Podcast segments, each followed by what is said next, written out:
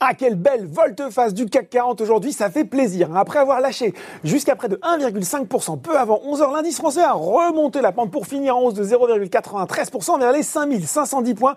On a notamment été rassuré par un recul plus fort qu'attendu des inscriptions hebdomadaires au chômage aux États-Unis de 67 000 précisément pour s'établir à 847 000. Toujours côté statistique en première lecture, la croissance américaine s'est établie à 4% au dernier trimestre 2020, un peu en dessous des attentes, située autour de 4,3% et surtout, eh bien, sur l'année, l'économie américaine s'est contractée de 3,5% après plus de 2,2% en 2019. Qu'à cela tienne, le Dow Jones grimpe de 1,8% à 17h45 vers les 30 860 points et le Nasdaq de 0,96% vers les 13 398 points.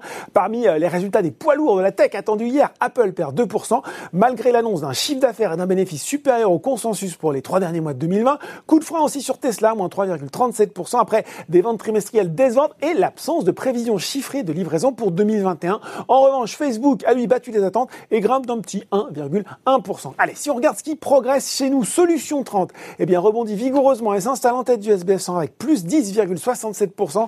Derrière, on retrouve Coface, c'est peut-être un peu grâce à Odo BHF qui a réitéré sa recommandation achat sur le titre avec un objectif de cours relevé de 9,60€ à 10,10€, estimant que le groupe d'assurance crédit est, je cite, en excédent de capital et devrait publier un bon résultat net au quatrième trimestre. Sur le CAC 47, ArcelorMittal qui domine les hausses devant ST Micro.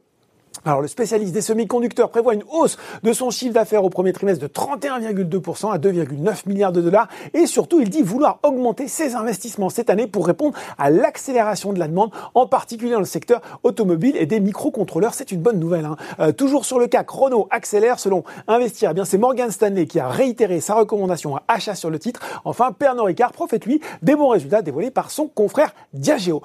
Côté baisse, c'est encore la soupe à la grimace. Au menu des lieux, le groupe de collective a publié un chiffre d'affaires en recul de près de 28% au premier trimestre de son exercice décalé 2020-2021, resté difficile en raison de la pandémie, mais marqué toutefois par, je cite, un développement commercial dynamique. On assiste aussi, sans surprise, à des prises de bénéfices logiques sur Clépierre et Unibail Rodamco Westfield, prise de bénéfices enfin aussi sur Sartorius Tedim après la publication bien accueillie hier de chiffres préliminaires de l'exercice 2020 avec notamment un excédent brut d'exploitation en progression de 43% après de 605 millions voilà, c'est tout pour ce soir. En temps, n'oubliez pas tout le reste de l'actu éco et finance est sur Boursorama.